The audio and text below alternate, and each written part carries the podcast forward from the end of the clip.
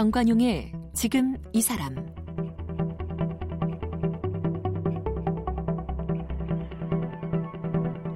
여러분 안녕하십니까 정관용입니다. 이 시국 사건 1호 변호사, 1세대 인권 변호사, 대한민국 인권 운동의 살아있는 역사 뭐 혹시 떠오르는 분이 있으십니까?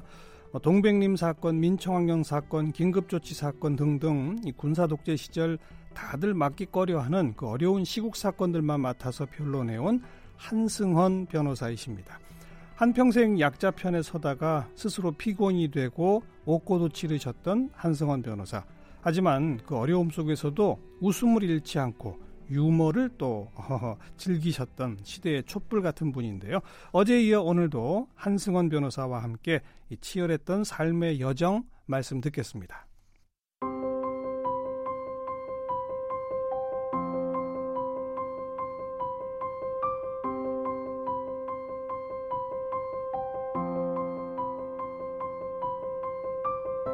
한승원 변호사는 전북대 정치학과를 졸업했습니다. 1957년 고등고시 사법과에 합격. 법무부와 서울지검 검사로 일하다가 1965년 변호사로 전신했습니다. 이후 한 변호사는 역대 독재 정권 아래서 탄압받는 양심수와 시국사범의 변호와 민주화 인권운동에 힘을 기울였는데요. 동백림 간첩단 사건, 김지아 시인의 오적 피라 사건 등을 변론하며 시국사건 1호 변호사로 이름을 날렸습니다. 그런가 하면 1975년에는 어떤 조사 피라 사건으로 그리고 1980년에는 김대중 내란 음모 사건으로 두 번에 걸쳐 옥고를 치르기도 했습니다. 변호사 자격 박탈이 된 후 8년 만에 복권돼 변호사 활동을 재개해 피라 사건을 포함한 시국 사건의 변호를 계속했습니다. 감사원장과 사법제도 개혁 추진위원회 위원장을 지냈고 국제 엠네스티 한국지부 전무이사와 헌법재판소 자문위원을 비롯해 서울특별시 시정고문단 대표 등을 역임했습니다. 중앙대와 서강대 등에서 저작권법을 강의했고 현재 전북대학교 석좌교수를 맡고 있습니다.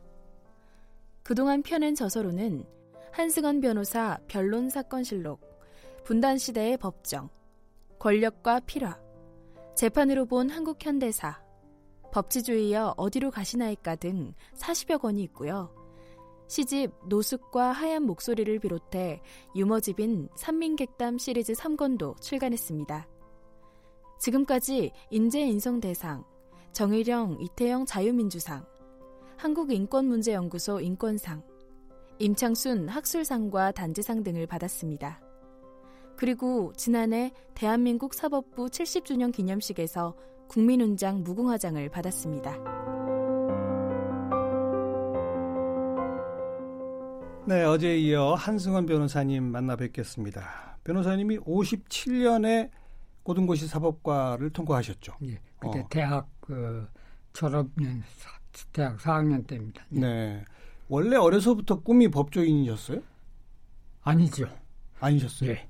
그 제가 태어난 그 진안이라는 데는 전라북도에서도 아주 이렇게 산악지대에 있고 그 기차 한 번 사람 많고 비행기만 모두 본 사람들인데 네. 에, 그때에 자라면서 어, 제가 그 외아들로서 예. 어, 아버지 이제 한학 책장물림의 농부로서 어, 그 산천에서 농사 짓고, 네. 뭐 이제 뗄감 이제 가서 하고 있었는데, 그걸 보고, 어, 저는, 아, 내가 빨리 커서 예. 아버지 농, 농사 짓는 일이나, 어. 그 밖에 뭐 나무 해다가 이렇게 하는 걸 도와드려야겠다라는 네. 생각이 있어서, 네. 사실은 그 시골도 6학년 되면 뭐 입시 준비라는 게 지금과는 다르지만 조금 있거든요. 중학교 입시. 예, 예. 예. 근데 전혀 그거 안 하고 그냥 있었어요. 어, 게다가 어. 아 이제 그 숙부님이 전지에서 공무원 하셨는데 네.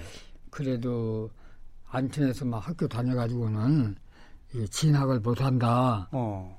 아, 그 진학 맛은 맛이더라고요. 예. 어. 그러니까 우리 집에 와 있으라고. 전주로 와라. 예. 예. 음.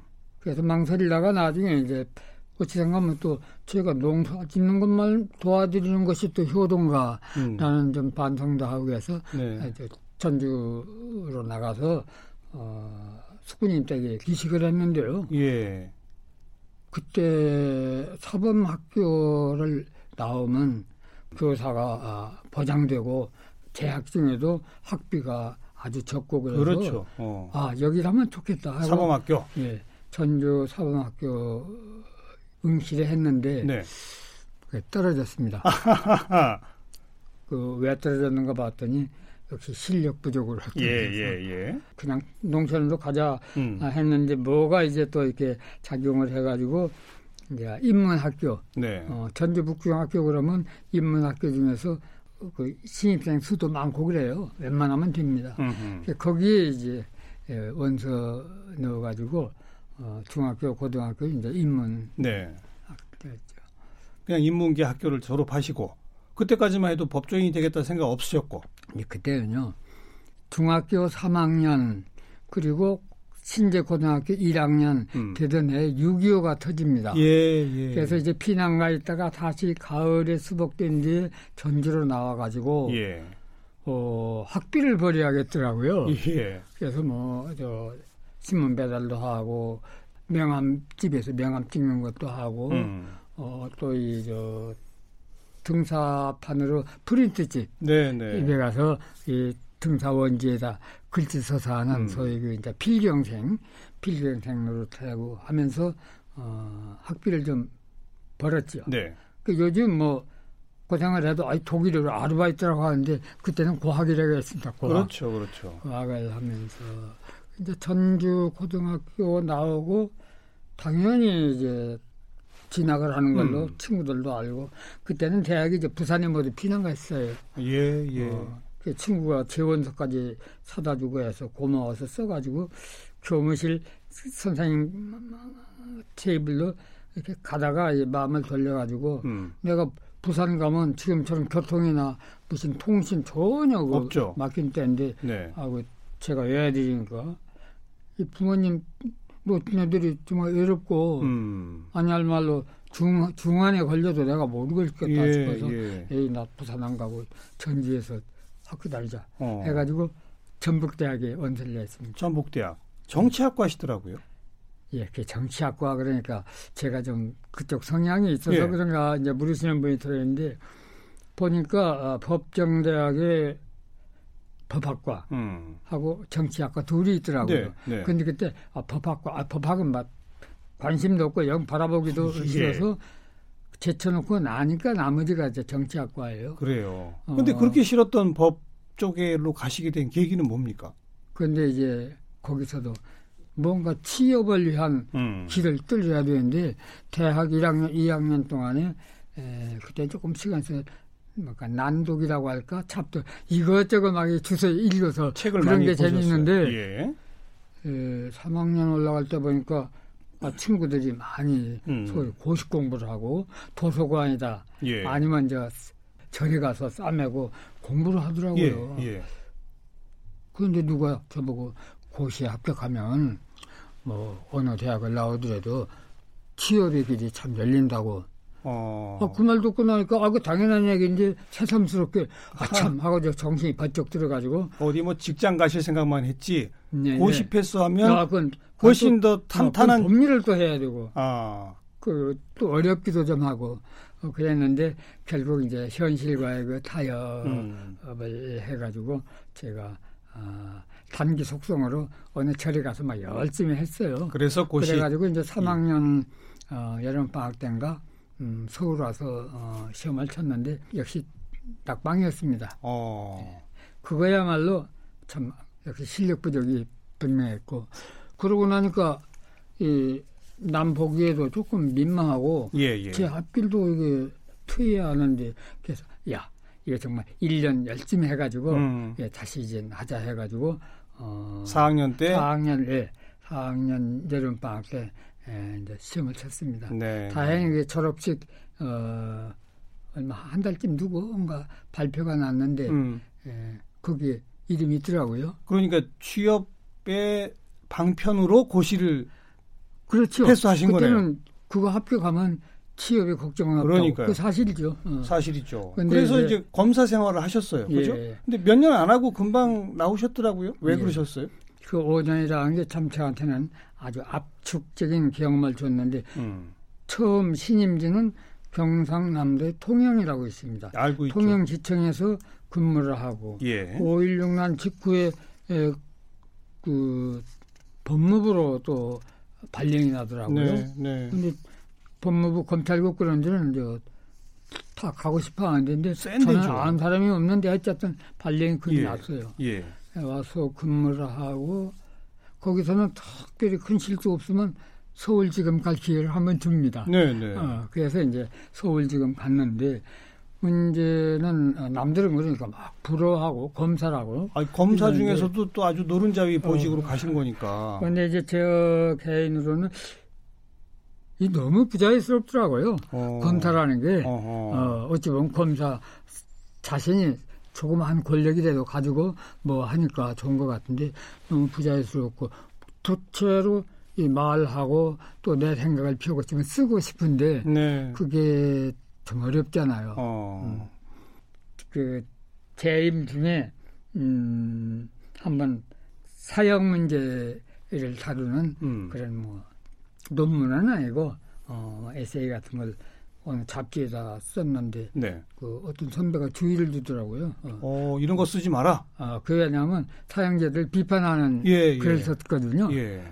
근데 선배 말씀이 예, 검사하는 동안에 이거 하면 안 된다고 듣고 보니까 그 선배 말씀이 맞아요. 어. 현재 검사 있으면서 사형을 막 폐지하자 어쩌고 하면 예. 저좀 이상하게 받겠죠. 그래서 예. 이제 사표를 냈죠. 네. 이제 변호사가 됐죠. 변호사가 되면은 우선 자유롭다. 음. 말하는 거 자유롭고 행동도 자유롭고 음. 어쩌면 생계도 검사 월급보다는 좀 낫지 어, 않을까 하는 그렇죠. 생각도 그렇죠. 하고 예. 그렇게 해서 이제 변호사가 됐어요. 예. 포부라면 포부를 안고 나와서 시작을 했는데 네. 전혀 이게 자유롭지도 않고 어, 자유로운 거 추구하다가 오히려 예. 제가 자신이 자유를 만 뺏기고 예. 어. 예. 가족은 가족들대로 또 고생하고 그러니까 판국이 됐습니다. 검사 생활 5년 그 속에 우리 한승원 변호사가 기본적으로 권력과 나는 안 맞는다라는 걸 느끼신 거고. 그죠? 예. 그게 권력하고 안 맞는다고 할 수 있고 저는 그때 이런 말을 했어요. 내가 녹을 먹는 이상 음. 유능한 검사, 국가사회에 크게 이바지할 수 있는 유능한 검사가 돼야 하는데 나는 해보니까 유능한 검사는 안 못하겠더라. 예, 예, 아 실제로 그랬어요. 그러니까요. 원래 생각하셨던 대로 조금 더 자유롭게 그리고 네. 윤택하게 돈 되는 사건들만 맡으면서 네, 네. 변호사 사실 수도 있는데 그렇지. 예. 그 어쩌다가 그 시국 사건 1호 변호사가 되신 거예요, 그래. 네. 인권 변호사가 되시고. 예, 그 이제 시국 사건이라는 게 당시 1960년대 중반에 한국은 박정희 대통령이 가령 월남 파병 문제 음. 이를 비롯해서 또 국내 문제 해가지고 어 여러 가지 그 국민들이 반발을 샀고 예. 그걸 또 이제 억제하기 위해서 탄압을 가고 그러니까 이 탄압과 저항이 나쁜 의미의 상승작용을 일으키니까 온 나라가 그냥 그 피의자 그렇죠.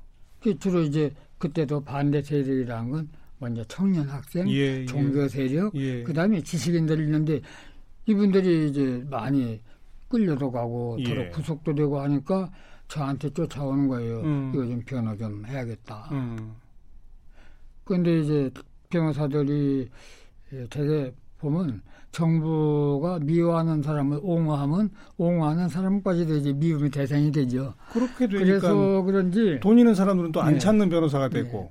시국 사건 변호를 잘안 맡을 안 맡으려고 하고 예, 예. 그러니까 아주 가족들은 당혹스럽죠. 예. 그러니까 저한테는 어떤 그 종교 단체에서 와가지고 어 이거 좀 맡아줘야겠다고. 음. 아니 지금 붙들려 가서 감옥살이를 하면서 그 변호를 해달라고 하는데 나 못한다고 차마 그럴 수가 없더라고요. 참아. 네, 참아요. 그리고 이제 거기에 제가 저 뭐 이것저것 잡무이라도 끄적거린다고 하는데 네. 그 문단의 친구들이 이거 좀 덜 봐주라고. 예. 그러니까 일반 그 시국 사건은 아니고 어 어느 작가의 예, 소설이 용공이라고 해가지고 그 문인 사건이었어요. 소설가 남정현의 분지 예, 예, 사건, 예, 분지. 분지, 예. 그 듣고 보니까 저도 남정희 씨도 알고 와서 저한테 권유하는 그 문단의 친구들이요. 음. 조님이 악담도 하고 막 그럽니다. 음. 어, 그래, 그럼 하겠다 해서 일반 형사 사건하고는 좀 다르죠. 그렇죠. 그건 저 소설을 놓고 뭐가 이제 에? 영웅이냐, 뭐가 방국가냐 하고 음. 이런 논쟁을 하니까. 네, 네.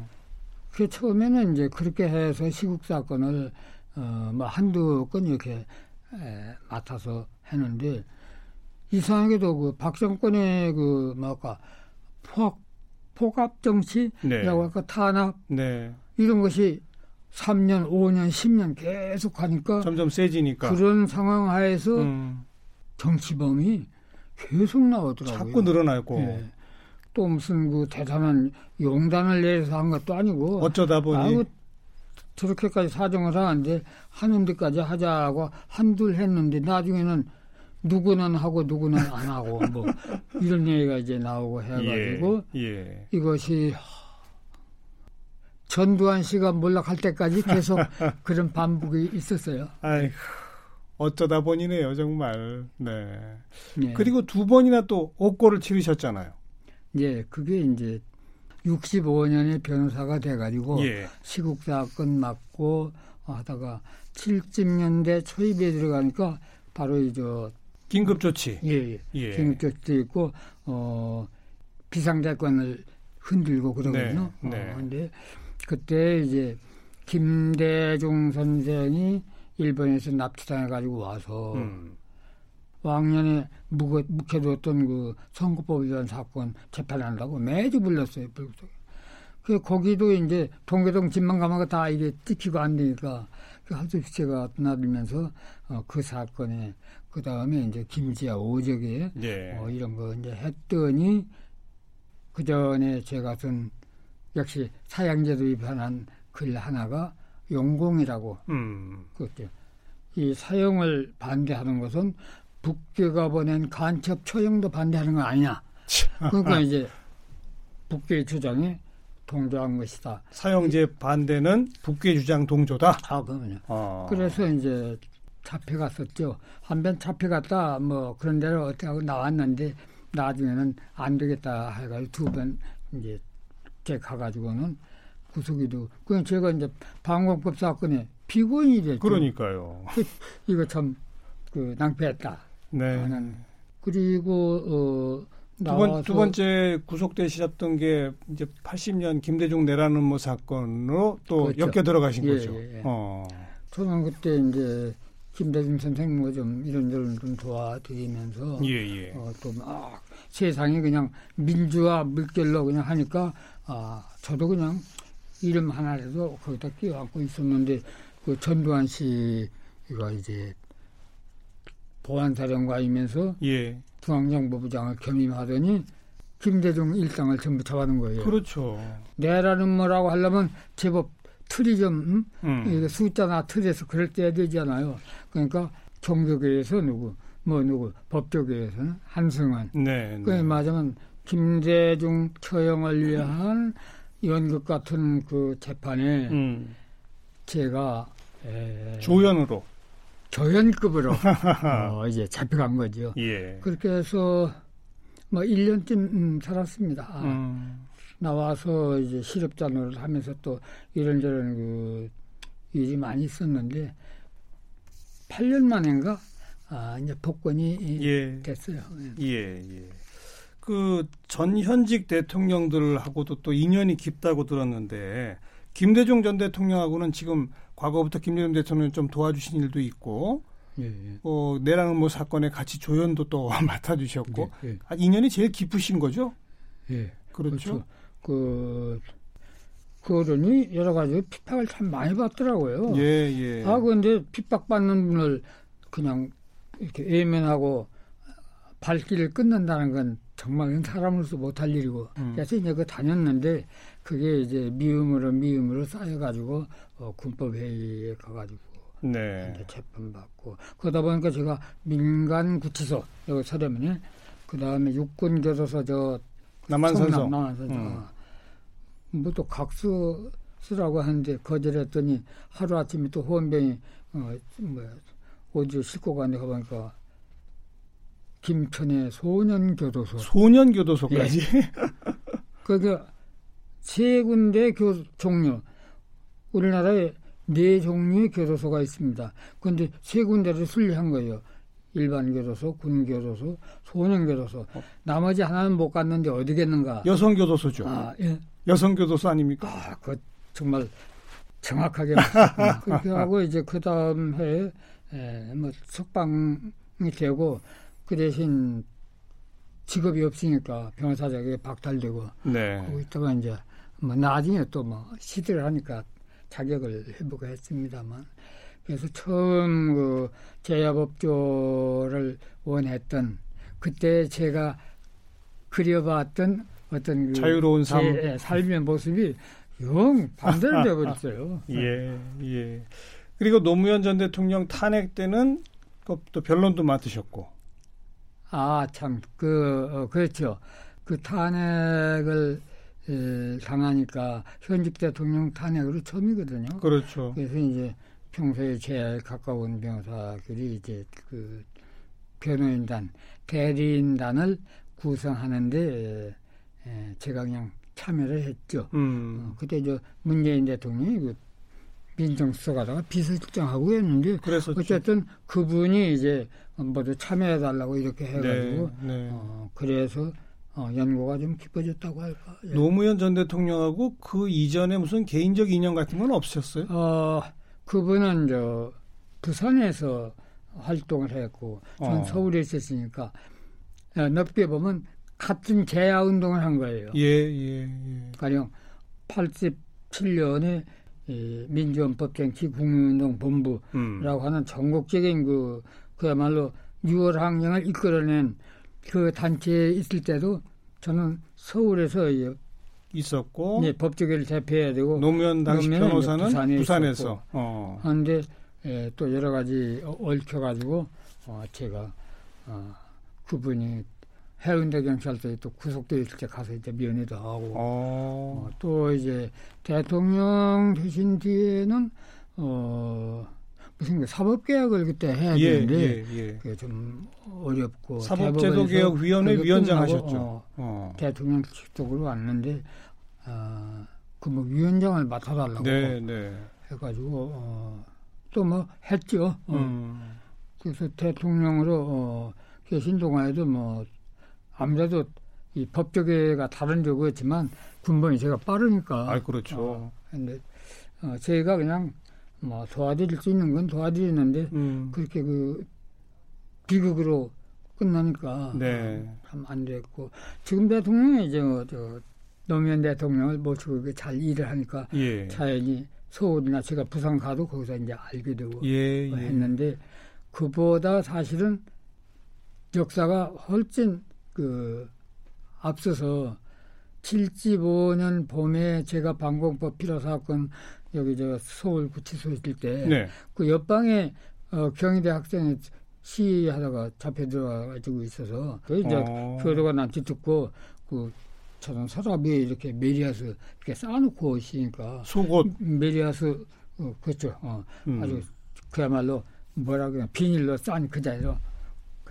메리아스 하나 갖다 주라고. 근데 그때 그 학생이 문재인이었다는 것도 모르셨던 거죠? 모르죠. 예, 예. 나중에 그 제가 이제 음. 그 문재인 변호사도 석방이 되고 네. 어, 할 때에 부산 갔더니 거기에 노무현 변호사 함께 나왔을 때 음. 얘기하면서 그때 그 옆방에 낳는 거 주셔서 뭐 그게 접니다 그래요. 아, 아이고 그러냐고 반갑다고. 그런데 이게 이 후속이 얘기가 어디로 들어가냐면 어 처음 대통령 후보 나오기에 네. 앞서서 운명이라고 하는 책 내셨죠. 사전적인 어. 책을 냈는데 거기 읽어보니까 아, 서울구치소에서 그 나한테 그 런닝 그 얻어 입었다고 예. 어, 도움이 됐다고 그걸 쓰셨군요. 어, 그래요. 어. 그 책을 읽고 어떤 분이 저한테 전화를 했어요. 음. 그래서 먼저 진역사한 사람 뭐 그거라도 하나 드려야지 했더니 그게 아니고 그때 사이즈가 맞았는지 모르겠어. 음. 그 제가 그랬죠. 전화로 제가 바로 죽다 버렸어요. 음. 아니 메리아스인데 사이즈가 맞지 안 맞겠냐고 막. 어. 늘어, 늘어나 놓으시니까.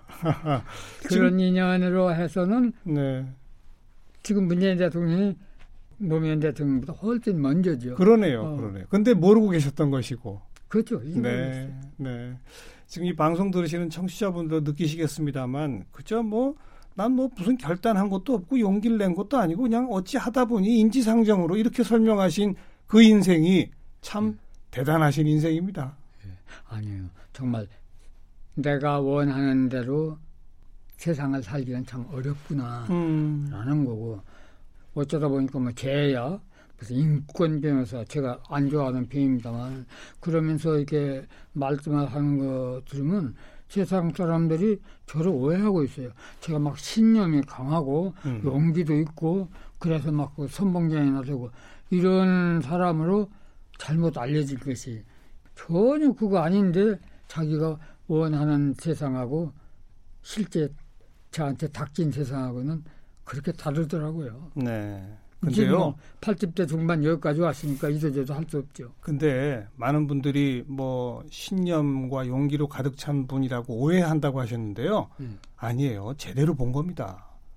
자유롭게 살아야 한다. 사회는 자유로워야 한다라는 신념이 누구보다 강하신 거고 또 음. 남들 안 맞는 일 나 이거 맡아야지라는 용기가 누구보다 크신 겁니다. 아, 그건 없는데 그래도 이제 이건 있죠.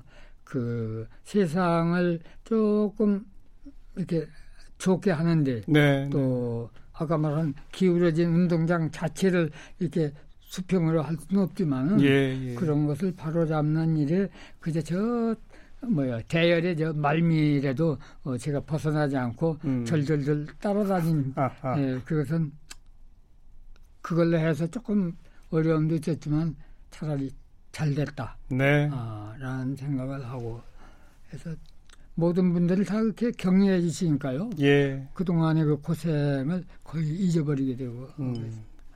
저거 그냥 감사합니다. 이렇게 인사드릴게요. 아, 우리 국민들의 조금이라도 더 많은 자유를 위해서 본인이 꿈꾸던 자유를 사실 스스로 포기해 오신 그런 삶을 살아오신 거 아니겠습니까? 앞으로도 건강하시고 우리 사회를 위해서 좋은 말씀, 좋은 일 많이 해주시기 부탁을 드릴게요. 예, 예, 한승환. 변호사님 오늘 고맙습니다. 예, 고맙습니다. 예.